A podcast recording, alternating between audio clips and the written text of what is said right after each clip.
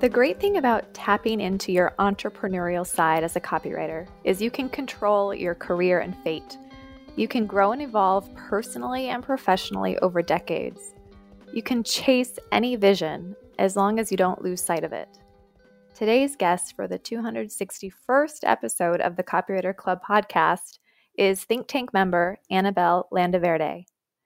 Annabel's a clear example of a multi passionate copywriter and entrepreneur who doesn't let big dreams or goals scare her away from building her dream e commerce business.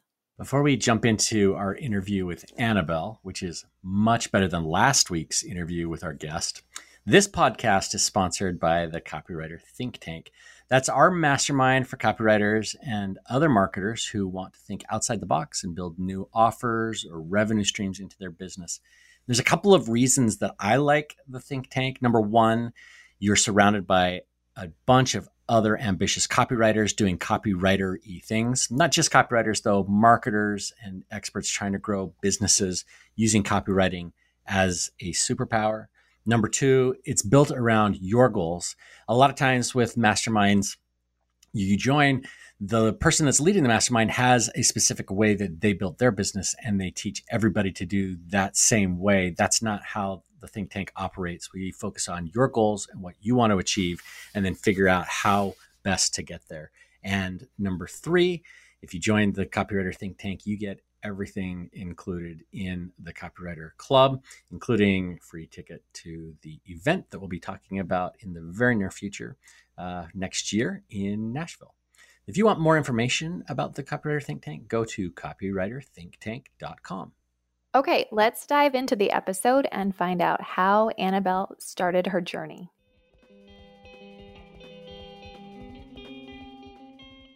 It was a windy road. Uh, I definitely didn't graduate college thinking, oh, direct response. In fact, I graduated college with a political science degree and thought that I was going to go government or nonprofit. And what I ended up doing actually was becoming a admission counselor for my alma mater. And I didn't know it at the time, but that was my first introduction to direct sales, really. Uh, because what I did was I would recruit nationally. Uh, I'd go to different high school fairs or just high school or college fairs and meet with kids and tell them why Gustavus Adolphus College, that's where I went in Minnesota, was a great place to go. And then I would guide them through the application process. And through that, I was learning email marketing, I was learning face to face sales. And then as soon as people decided, you know, they got the financial aid package, they try to figure out what's the right choice, then it's really closing the deal. And I did that for about three years, which took me to my next spot in San Francisco, which was working as a digital marketing associate for the World Affairs Council. And I thought it was my dream job. Again, I was a poli sci major, and here I was basically leading all the digital communications for this international nonprofit. And come to find out, I just dreaded it. Uh, and that was my first time experiencing what I thought was a dream job. You know, I was downtown San Francisco. I was working with all these touring artists, well, authors who were like ex journalists, ex government employees. And I was like, you know, this really isn't what I thought it would be. Uh, it's not as exciting, and it just it just didn't light me up anymore. And at the time, I was in a long distance relationship, and that relationship brought me to Austin, where I ended up uh, leading communications for Whole Foods Market's newest uh, nonprofit called Whole Cities Foundation. Again, dream job scenario. And I was able to really lead the branding there. And it was internally focused. So that meant that I was really mostly focused on working with employees of Whole Foods Market and getting them aware that there was this new foundation and how they can get involved. But I wasn't putting to practice external marketing, right? It was really putting the foundation um, communication plan together and really getting it out to an internal audience. But what I wanted to dip my toes into next was how do I really grow this and get fo- like foundation uh, money from the outside world? And so at this time, again, I was in Austin, Texas. I started going to by chance a networking event called the Internet Marketing Party. And I say it's by chance because I happened to live in the same apartment complex as the person who was running the event. His name's David Gonzalez. And um, my boyfriend was holding a book, which I highly recommend you read, called Influence uh, by Robert Cialdini. Uh, and David goes, You look like you might be in marketing because of the book you're reading. I run this club, you should come. And it has been a game changer for me. Uh, because what the Internet Marketing Party does is it brings together entrepreneurs, honestly, from all walks of life, and people will fly into the event too. And they'll bring a speaker on stage to talk about whatever expertise they have. And then you get to network afterwards. So it like kind of cuts the ice of just going blind into a networking event. Like you actually have a training to go to, uh, and then you can talk about that. And that's really where I first discovered direct response copywriting. I had been in the world of branding, of communications, of really being a generalist. And the internet marketing party really opened my eyes to what does it mean to be in direct sales online, right? I had some face to face experience, and I had prior to going to college, I actually used to sell Cutco. So that's how I paid for my first year of college was basically going door to door selling knives, cutlery. I was able to really channel what I had learned from Cutco, what I had learned from being an admission counselor, and really bringing empathy into sales too. I think that's one of the things that I learned as an admission counselor is you're listening for what people want and then you're also seeing is this a good match, right? And it's one thing to be able to do that when you're in a face-to-face conversation, but what I learned with copywriting is to be able to do that even when there's no face-to-face interaction even if it's just you listening to someone, you know, by doing research, listening to what their pain points are, listening to what their desires are, and really being able to speak to that online to move them to move action. Okay. Yeah. So I've written down like six different questions that I want to ask, or six different things I want to ask about. Um, but I want to go all the way back to like that first job um, because it's really intriguing to me, you know, selling kids, you know, 18, 17, 18, 19 year olds on going to a college that's maybe not a name brand, you know, it's not Stanford or it's not Harvard or whatever. So obviously that takes some serious persuasion. Tell us a little bit more about, and, and I know maybe you started getting into this when you were mentioning empathy, but tell us a little bit more about how you did that. How did you connect with them to convince them to come to a place that's pretty dang cold? It's, you know, it's not USC, it's not Florida. And how do you get them to make that choice and sell them on something that's maybe not as good as some of the alternatives, at least in their minds, is not as good? Yeah, well, I think the biggest the biggest thing was I believed in the product and I believed in my experience there. So, I mean, one lesson is to just only ever take on work that you believe in. Like the product is great and you can easily sell it because it doesn't actually even feel like selling at that point. You're really sharing your experience and why it's been life changing for you. So, my background, I totally like, I'm one of the rare kids who was like, I'm moving to this college, sight unseen, sign me up. I had grown up in San Francisco and I just wanted something completely different. I was thinking about going to school on the, like, well, I wanted something different and I had limitations placed on me that I should stay in the same state. So I was like, well, let me get as far away as possible and I'll just be on the beach in LA at some school down there. And by chance, um, I had met a professor who was at the school in Minnesota and I had some family ties in Minnesota too, and they had offered a lot of scholarship money. And so my mom was like, okay, you can do it. Right. So I took that experience to all of my other out of state kids that I was recruiting. And I was saying, listen, if you want something that's different and if you want one on one attention versus, you know, big public schools, it's kind of like it's it's more independent. And with private schools, you get a lot more hand holding and a lot more, I would say, opportunities for you because there's less competition. Right. And so it's really easy, I think, to sell that personal attention and the opportunities that that can come with. Um, because, yes, of course, Stanford is amazing, Harvard is amazing, any of the Big Ten public schools are great, but you also have higher stakes to compete in, right? And in, when I think about the world of sales or the world of copywriting, it's like there's millions of copywriters but if you can narrow down to one niche, right? Then all of a sudden you're attracting people who are in that space, right? And so I, I took that with kids too, and it was like you you figure out what they want, and if it's a good match, you line up all the reasons why it would be great for them to be at that college. Um, but also, there's responsibility there, right? Because this is someone's life and all the options that they have moving forward. So I was also really um, clear when it wasn't a good match. And I think that makes it, I think that's a great trait to have anytime you're selling an idea because one, if you believe in the product, and two, you know who you're looking for and who whose life it could actually change, then it's really like you're you're doing a great service, right? And if you're clear about this is not a good match, then it's easier for both parties to move on to the next thing. Okay, so Annabel, I would love to hear from you about working at Whole Foods and working on the internal branding and internal marketing because we don't talk about that as frequently what it looks like when you are working internally for a larger company. And so I would just love to hear about what lessons, you know, what marketing or branding or copywriting lessons you took away from that time when you were focused internally and what was really powerful, what worked well during that time. Well, anytime you come into a company, there's already a company culture that's been established, right? And so the first part was really understanding what was the language that Whole Foods Market employees used.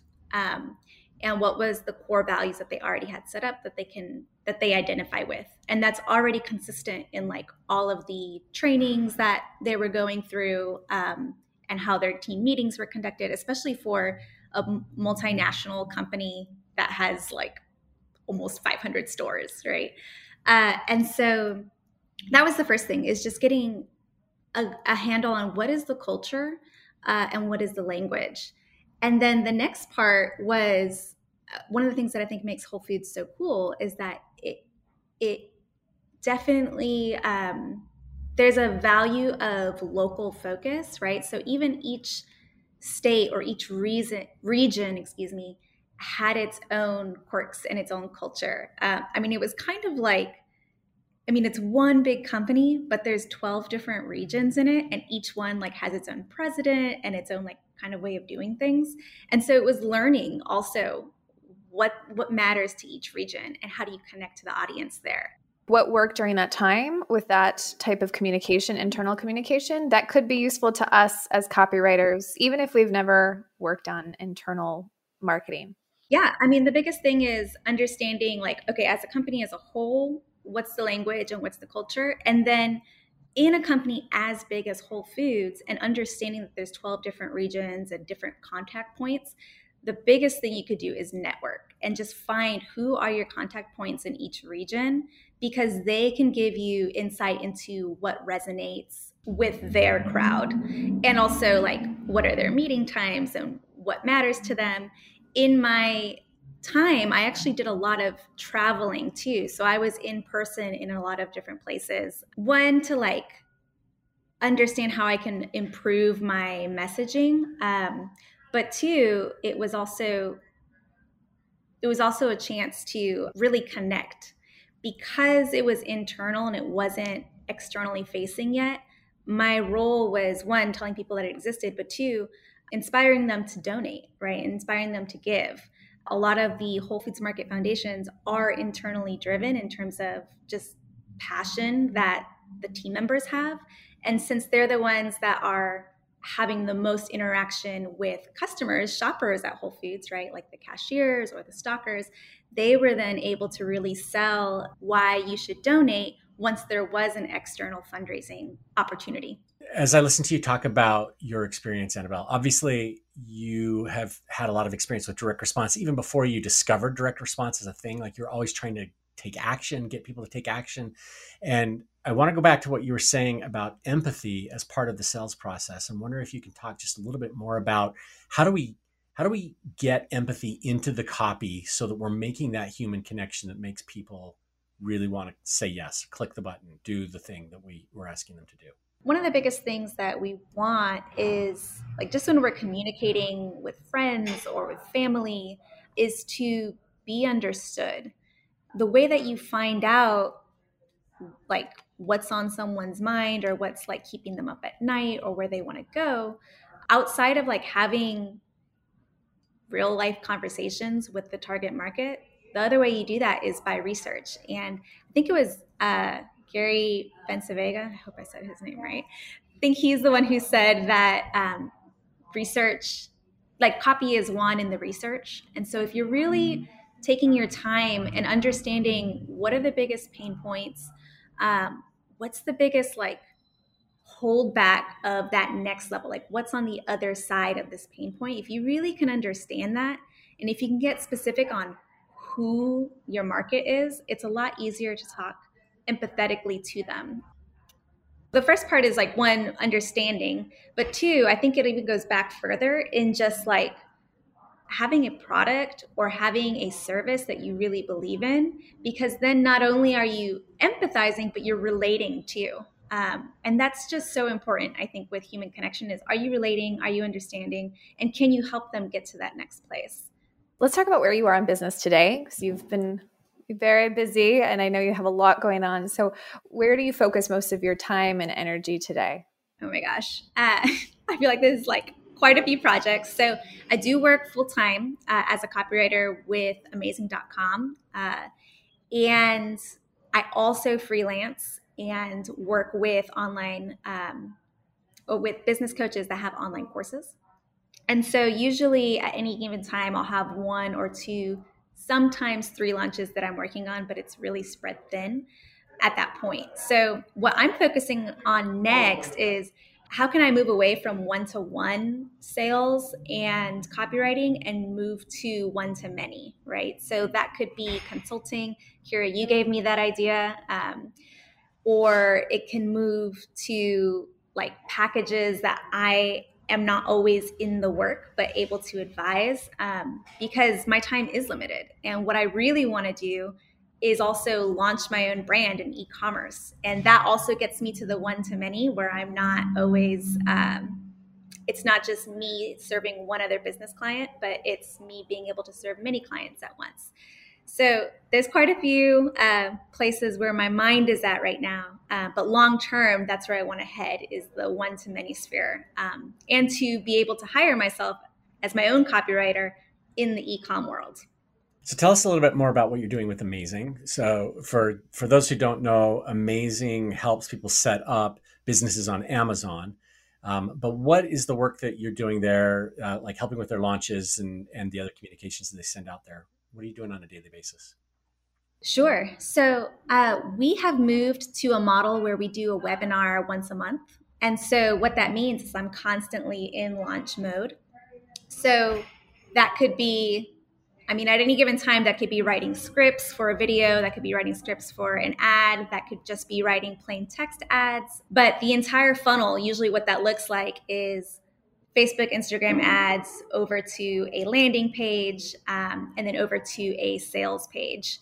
So I'm constantly on rotation doing that. And then when we have big launches, like one that's coming up here in June, um, it's adding those extra VSLs and those extra video touches uh, and writing the scripts for that. So, as you you mentioned, you know, you are building this e-commerce brand. That is the goal, right? Is to build your own e-commerce brand, one to many. That's the dream. So, how do you prepare for something like that when you know that's what I'm working towards, but I'm not there yet? and currently you know i'm working for this company and i'm working with one-on-one clients. Um, how do you get from point a to point b? And how do you yeah how are you proceeding towards that goal for other people who want to do something similar?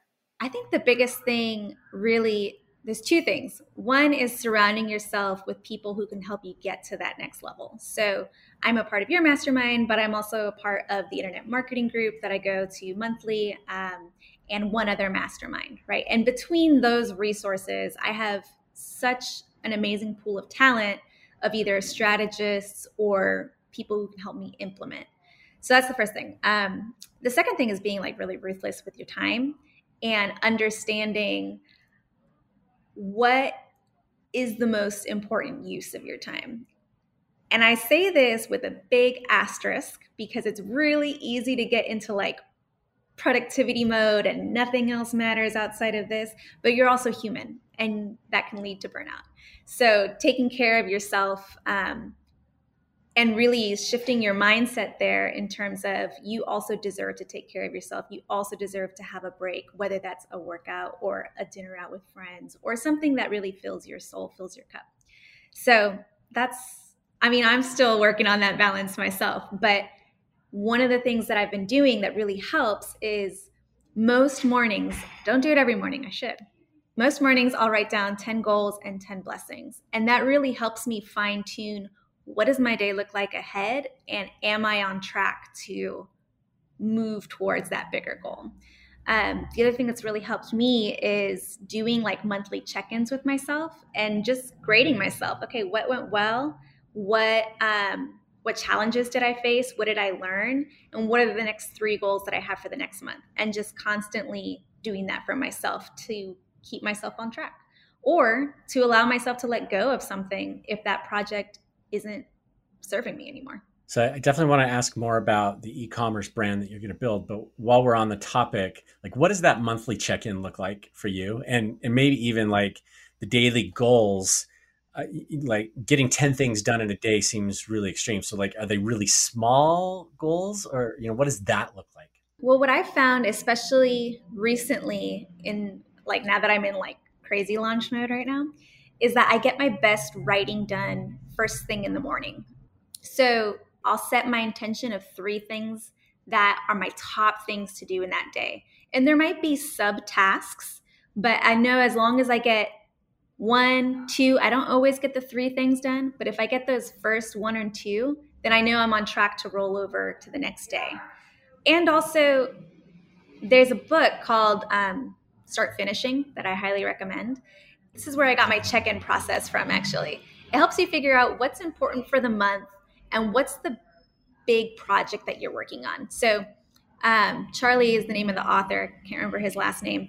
He says, really we have limited projects in our lifetime um, and if you're working on like you can work on five given projects at any given time but one of them is like your center stage and you only get maybe 10 center stage projects in your life and when you figure that out you're like oh my gosh like okay again shift your mindset around time because if you only get 10 well what's really worth your time right and then it makes it easier to break it down into the daily of, okay, well, I know that this priority is actually going to move me forward in the long run.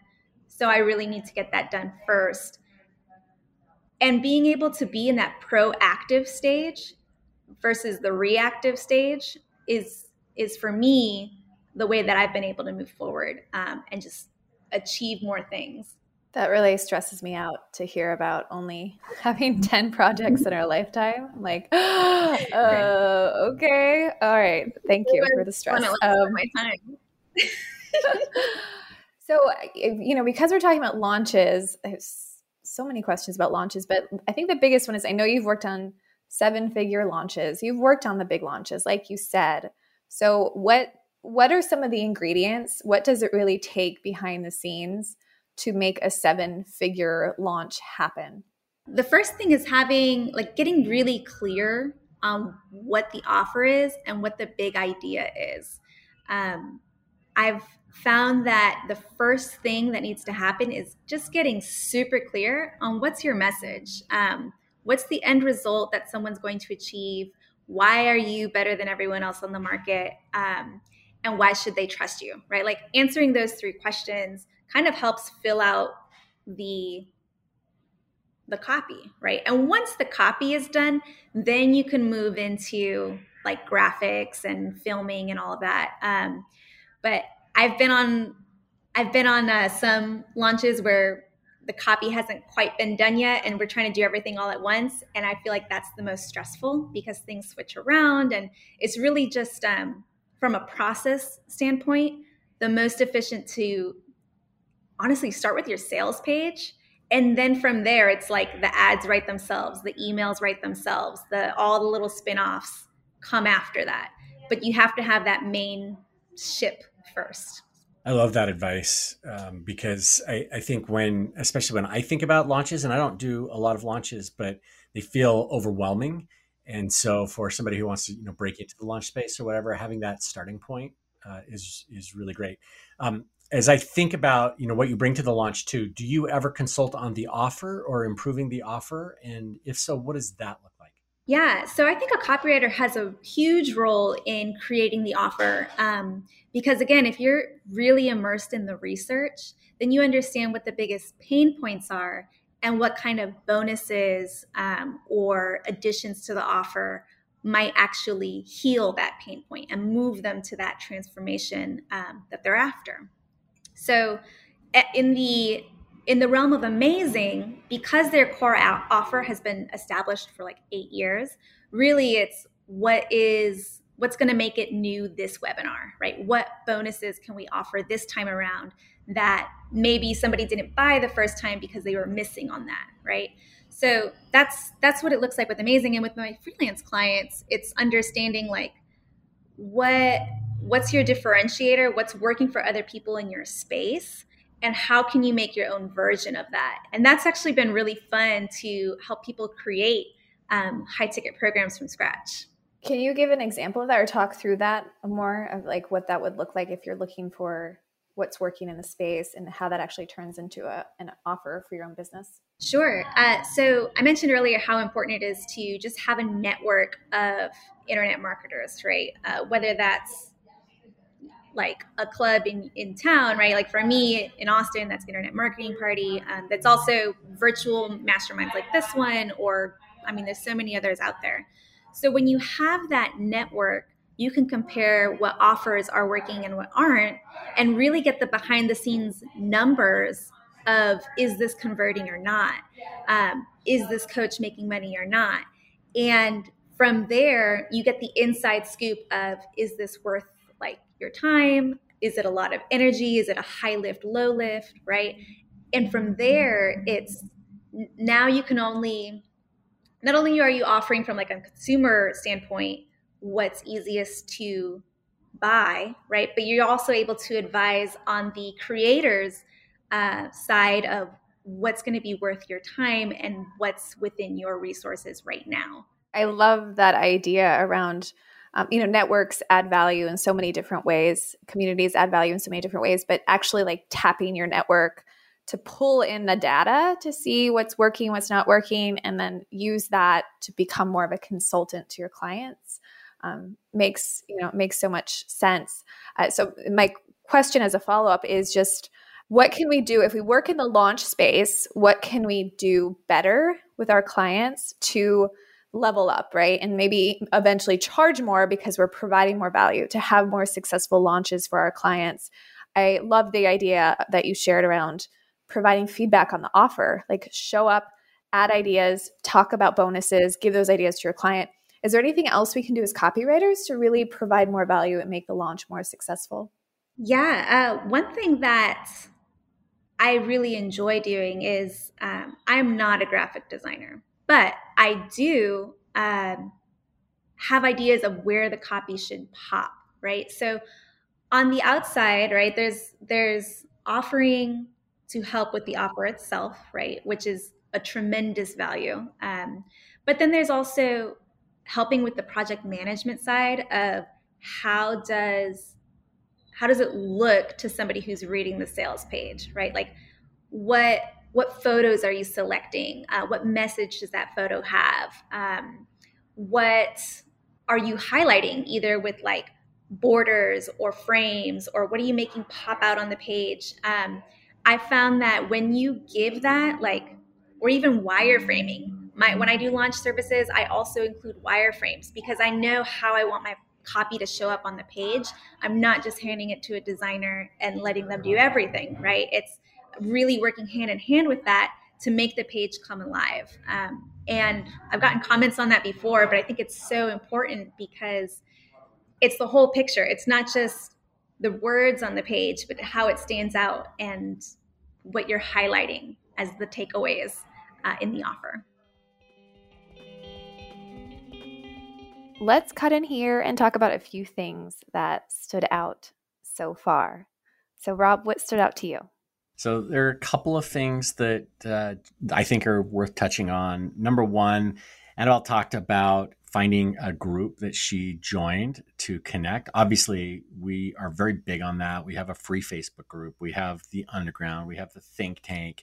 But I really just thought that it was nice that she emphasized that you know the really the way to grow is to start creating that network which happens in groups and to start learning and if you get the right group you can combine those two. And so if you're not already part of the copywriter club for sure join the free facebook group. But uh, there are other groups out there that can teach you things like conversion copywriting or uh, content marketing or marketing strategy. There's all kinds of things that you can learn.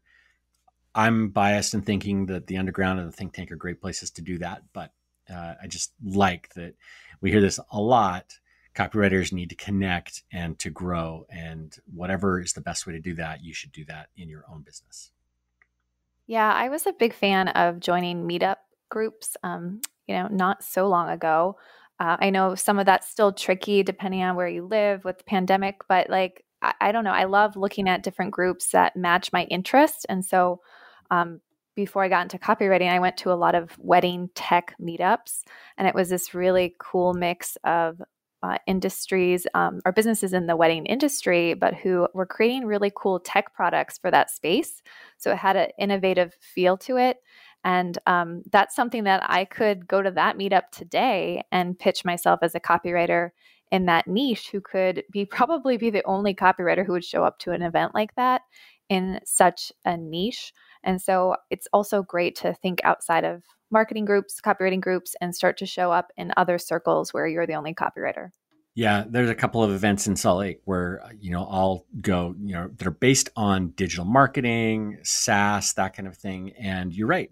When you show up as a copywriter in those spaces, especially if it's your niche, you're the only one there, and it's a great place not just to make connections, but to find clients. Yeah, and you don't it doesn't have to be your declared niche, right? It doesn't have to be like, well, I can't go to that event because that's not the niche I talk about in my marketing or on my website.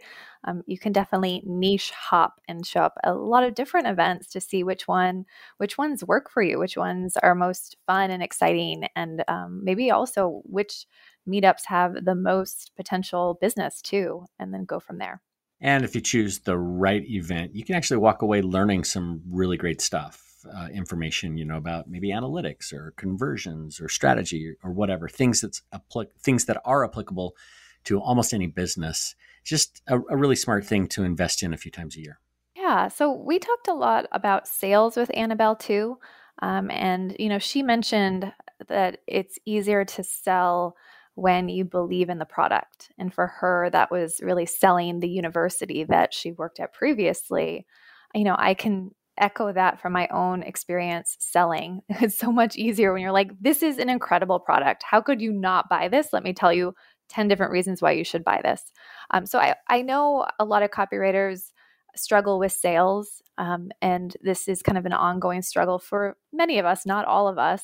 And so I wonder if, you know, if we could look at it differently and maybe, maybe the struggle that many of us have is around our own belief in the product because the product's actually us.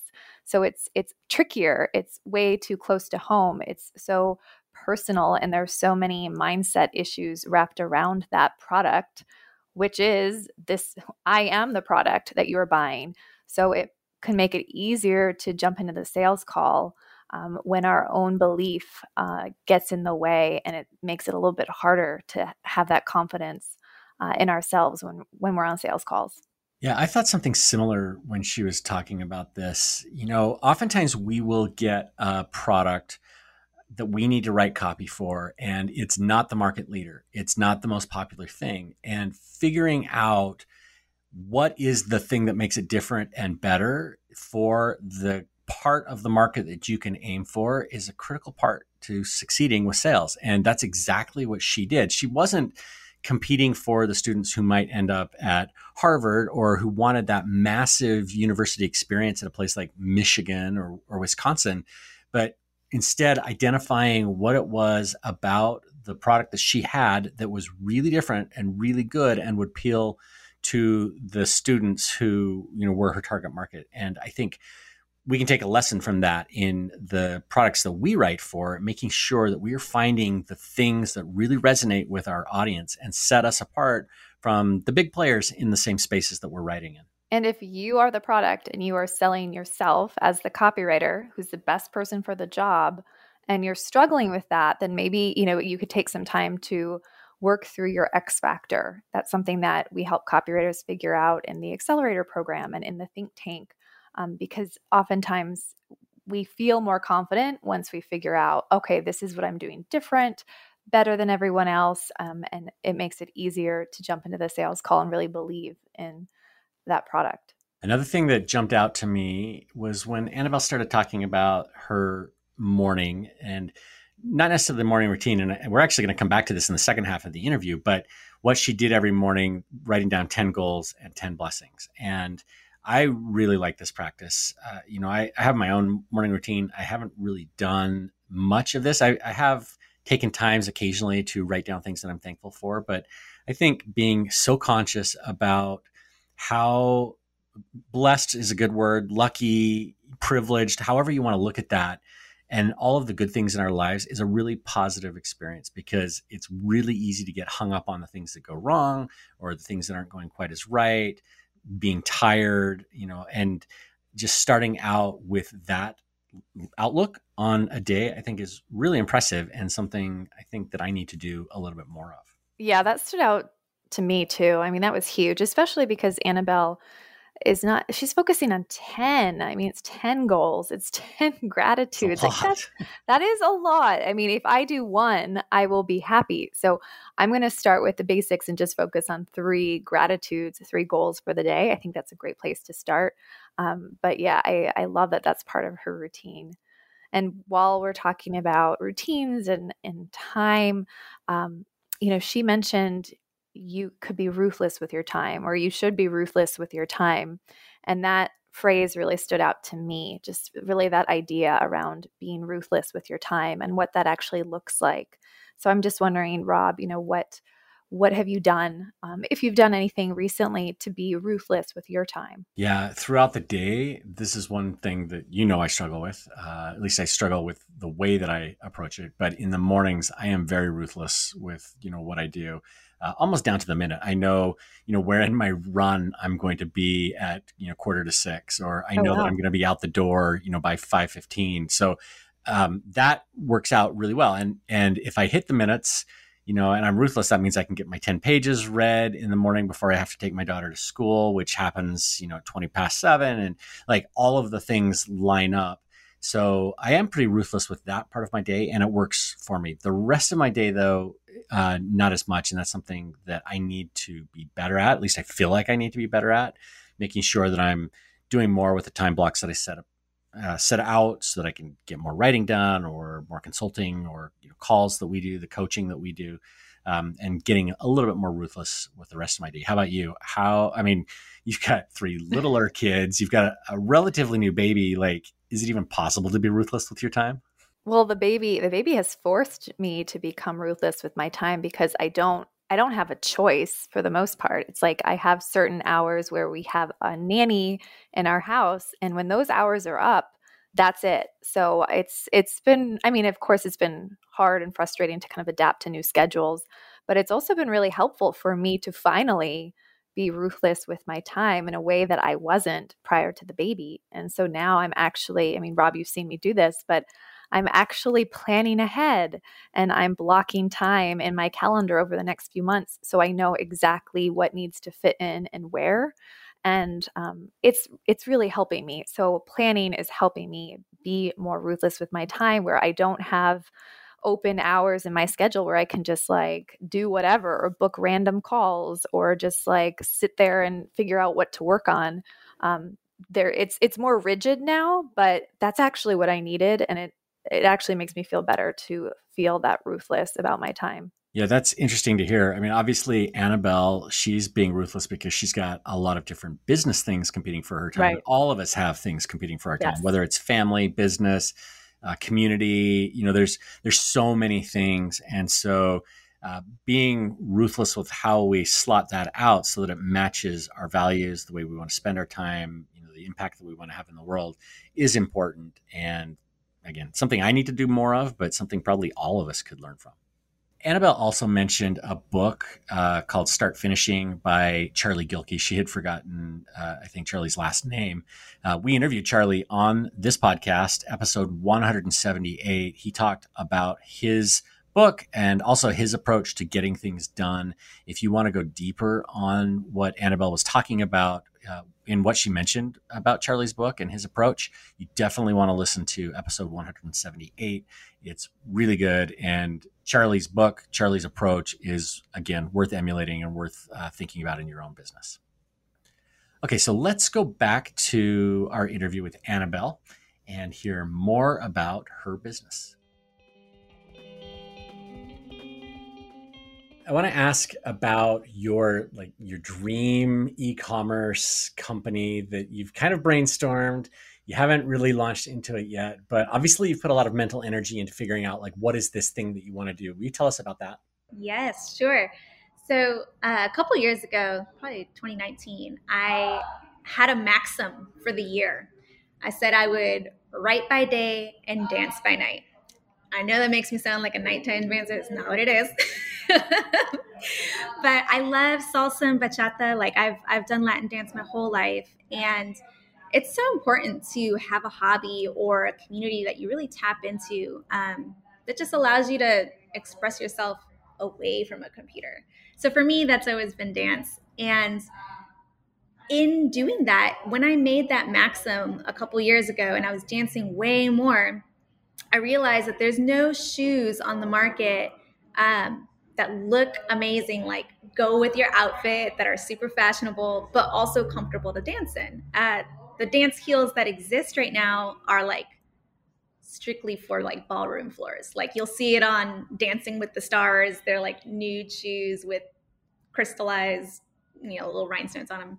Um, and that's cute for that space. But what I wanted was something that matched my lifestyle, where I would go network, I would go to a business function and then go dancing right afterwards. And I wanted a shoe that would take me through that. So that was really the idea of uh, the product that I'm coming out with. And so that's the e-commerce company is creating my own shoe line uh, specifically for women who love to dance um, and want to look good on the dance floor.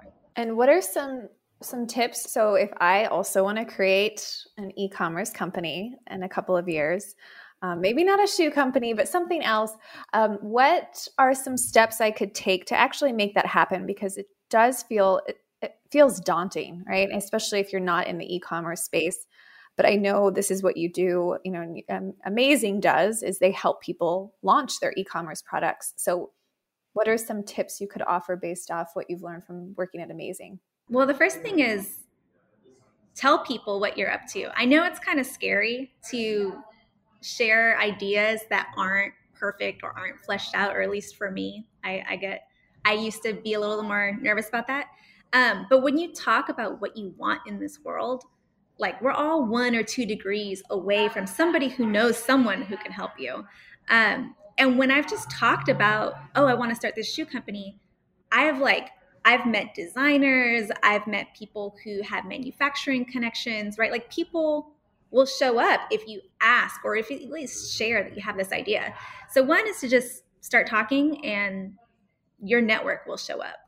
Um, the other thing too is you don't have to invent your own product to be in e-commerce, right? And I think that's one thing that Amazing does really well is they actually show you how to like private label your own products, right? So there's so many ways that you can do e-commerce. You don't have to be an inventor to be an e-commerce seller, right? Um, you can certainly go that route, but it's not a it's not a have to and for you, Annabel, as you think about, okay, you've got the idea, you've started making all of these connections, and I know that this isn't the the primary focus of what you're working on right now, but like as you start thinking about what are the next steps, you know, as you move forward, is it in is it building an audience? Is it like building the products? Like, you know, how do you keep that momentum going so that you know when you get two or three years down the road and you're ready to do that launch, uh, that you're ready to go?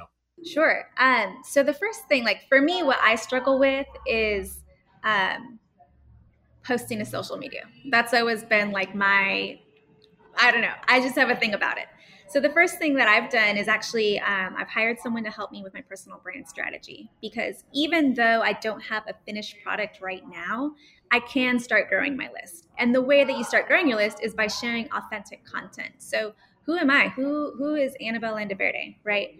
My social will tell you that before there's a product to launch. And I think that's the biggest thing with anybody. Um, before somebody decides to buy from you, they have to know, like, and trust you. They have to have that relationship with you. So even if you don't have something right now, what I'm coaching myself through is to just start posting content because eventually you'll get more um, comfortable with that and you can start your list. You can start, yeah, just collecting data on like what do people care about what, what are they reacting to and then when you do have something to launch it won't be to crickets. It'll be to someone who like actually supports what you're doing and loves what you're doing. I love following your content on Instagram.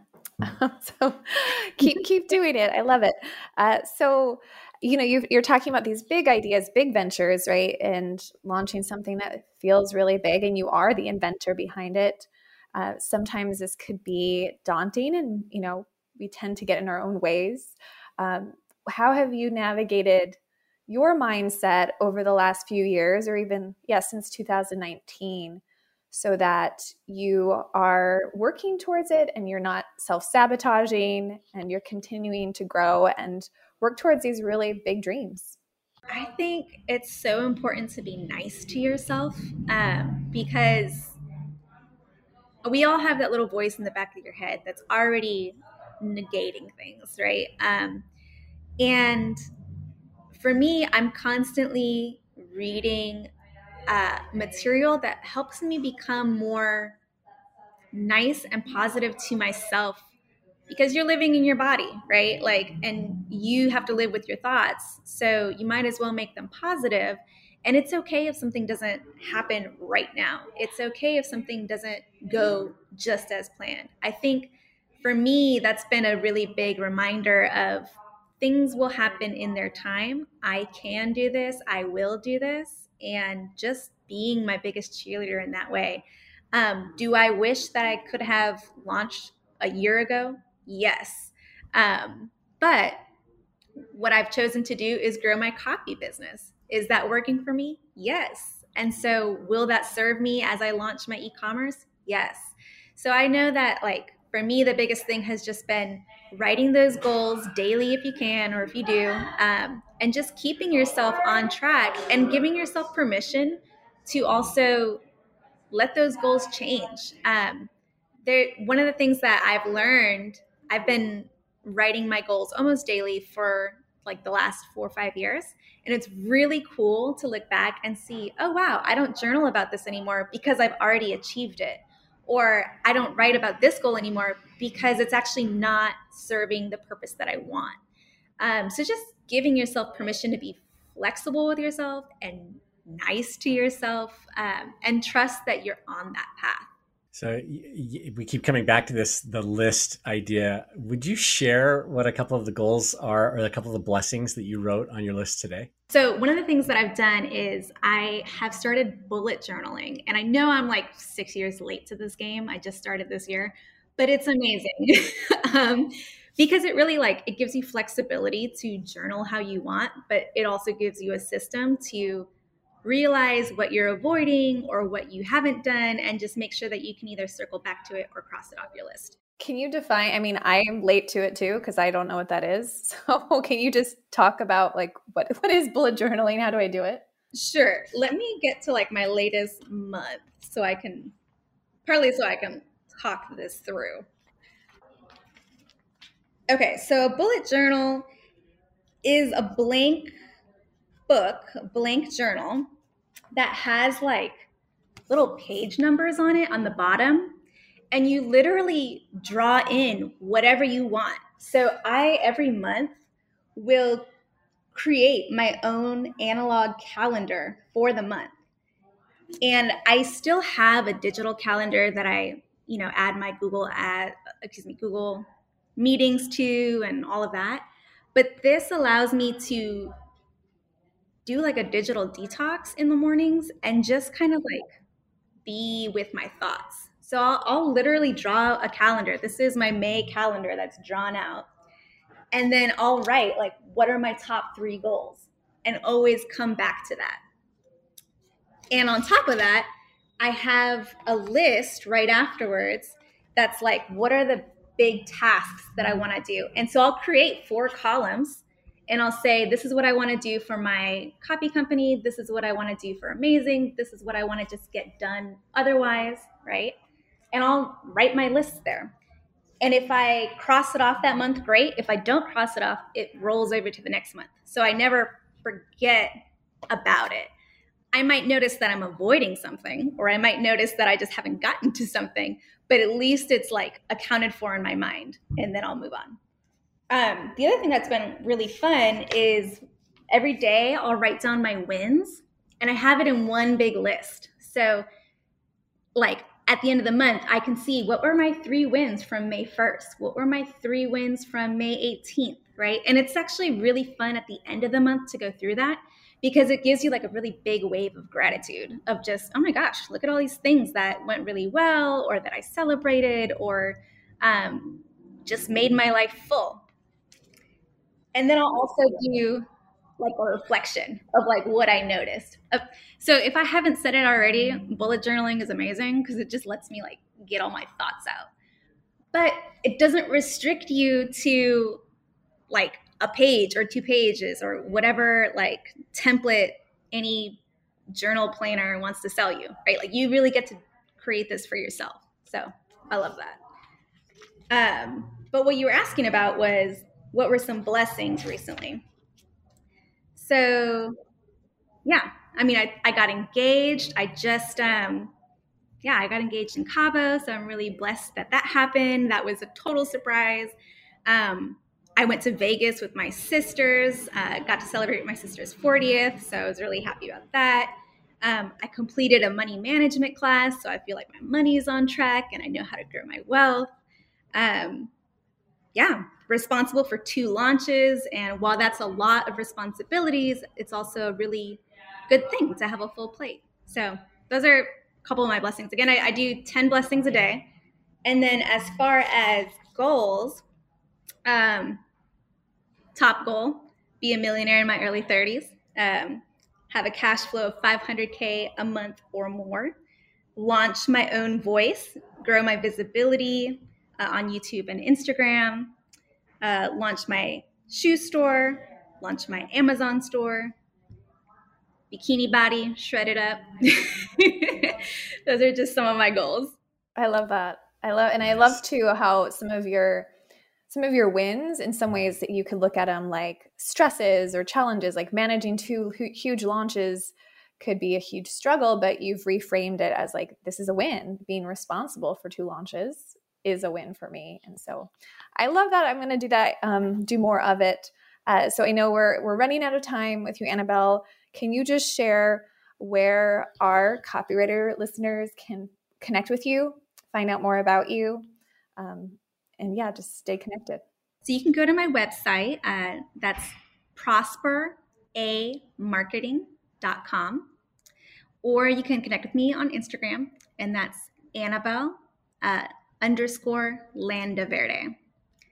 A N N A B E L underscore Landaverde, spelled L A N D A V E R D E. And I can't wait to buy your shoes when they are on the market. Even though I'm not necessarily a dancer, I'm still going to buy them and wear them. I can't wait. And um, we're grateful, you know, to work with you and the think tank. And thank you for for sharing your time with us today. We appreciate it. Awesome, great advice. Thanks for having me. That's the end of our interview with Annabel. And before we end this episode, let's talk about just a couple more things that Annabel touched on, and maybe they stood out to you and me, Kira. So, first, what jumped out to you from the second half of this interview? Well, we had already talked about the 10 goals and 10 blessings earlier, but um, we revisited it in this part of the conversation and really reframed the struggles. So I think this is something Annabel does really well, reframing struggles, challenges as blessings. And so for her, she's so busy. She has so many projects on the go. Um, and I know she talked about running multiple launches at one time, which we all know it's hard enough to run one launch at a time, but to have a couple going is intense. Um, and so uh, Annabel was able to reframe it and view those uh, launches as blessings. You know, like, isn't it great that I have work and I'm working with great clients and I have these launches that I'm responsible for and I can help my client have a successful launch. Um, I mean, those weren't her exact words, but it just it just shows the power of uh, mindset and how we can reframe everything in our day. And you know, this is really helpful for me because I can I can definitely go down the dark path sometimes and get stuck. Um, just you know, feeling sorry for myself or overwhelmed. And I think it's really great to be able to pull yourself out of it and say, well, actually, where's, you know, where is the blessing in this? Um, and, you know, maybe you don't use that language exactly, but you can figure out the right language uh, that works for you. Along with that, she was talking about the three action items that she has every day. This is really similar to something that we teach in the very first module of the Copywriter Accelerator. We call it the Daily Four, and it's identifying four smallish. They don't have to be very big. I mean, they certainly they could be a little bit bigger, but you know, things that you can do in say 15 to 20 minutes in the beginning of your day just to get things started off right. And they include things that you want to do for your business, not necessarily for your clients, but for your own business. There could be something that you do for your client, something that you're doing uh, for your uh, loved ones, family, you know, whatever, um, to make a difference in their lives, and then something that you do for yourself self care, you know, take some time to rest or you know go for a run, those kinds of things. And having those three to four things that you do every morning can just set your day off in a way that you've already accomplished things. It just it starts that accomplishment chain. And now with the rest of your day, assuming that you're being more ruthless with your time, like we talked about earlier, you're able to get more done. And I think Annabel has figured out how to use this kind of a process really to get herself going and make sure that she's getting a lot done every day. And that, that matters when you're, you know, doing two or three lunches at a time. Yeah, what I what really I take away from this entire conversation with Annabel is around the power of setting big goals and Annabel shared some of those big goals with us and thinking really big about your future, not just thinking about the next step in your career, but thinking about some of those big career ideas that excite you that may not happen tomorrow, but it could happen five years from now or 10 years from now. Um, and giving yourself enough time to reflect as you work towards those huge goals. And that's something that I really admire in Annabel, even though she's so busy planning a wedding and juggling client projects and also balancing her job, her full time job. She still sits down and makes time for reflection to to celebrate where she's been and to stay really focused on where she's going. She's really clear about where she's going and sure it may change along the way, but I I don't think most of us take time to really think about where do I want to be 20 years from now, 30 years from now, what projects do I want to work on? Um, so that's something that I want more of in my life, more time to reflect. Yeah, when she was talking about this, I wrote the dream in all caps in my notes here. You know, it's a, a lot of us have a dream. Maybe it's copy related. Maybe we use copy to accomplish the dream. But you know, Annabel's dream around creating the, sh- the shoe company, uh, the things that she's doing on Amazon, the skills that she's learning, it's all building to something bigger. And I like that outlook. Uh, sometimes we don't have that huge dream. At least it's not that defined. You know, we're thinking, well, you know, we want to have enough money to retire, or you know, we want to live in a particular place. But really thinking it through, defining what that looks like, then allows you to do things like she was doing. You know, when she posts content about her dream, she's able to use that to research to find out. You know, what does the market respond to? What should she be thinking about when it comes to you know questions when it comes to features the benefits? And she's using content basically not just to uh, validate the dream but really to make the dream even better even bigger because of the feedback that she's getting as she you know starts to talk about it and share it with the world. Yeah i just i just think it's really a cool time to be a copywriter where you can use your copywriting skills to fuel the next dream that you have in a way that Annabel has done it. And and there's no shame in that right? Like you can be a copywriter and still like use the revenue that you bring in or the skills and experience or just the the platform that you're building the authority that you're building um, to fuel and pay for the next stage in your career. Um, and i think that's that's really exciting and i'm yeah i'm all for that. So um, it was cool to see annabel talk about that yeah, I want to see more copywriters talking about what they're doing, talking about the projects they're working on or the thing that they're building, and not just after it's done, but sharing throughout that process. That's the end of this episode of the Copywriter Club podcast. The intro music was composed by copywriter and songwriter Addison Rice. The outro was composed by copywriter and songwriter David Muntner. If you've enjoyed what you've heard today, please please visit Apple Podcast and leave a review of the show. We'd love to see your review if you enjoyed the show. And if you're ready to invest in yourself and your copywriting business and finally achieve some of those big goals, visit copywriterthinktank.com. Thanks for listening. We'll see you next week. Copywriters coming together to help the world write better copy and make more money. Kira and Rob's Copywriters Club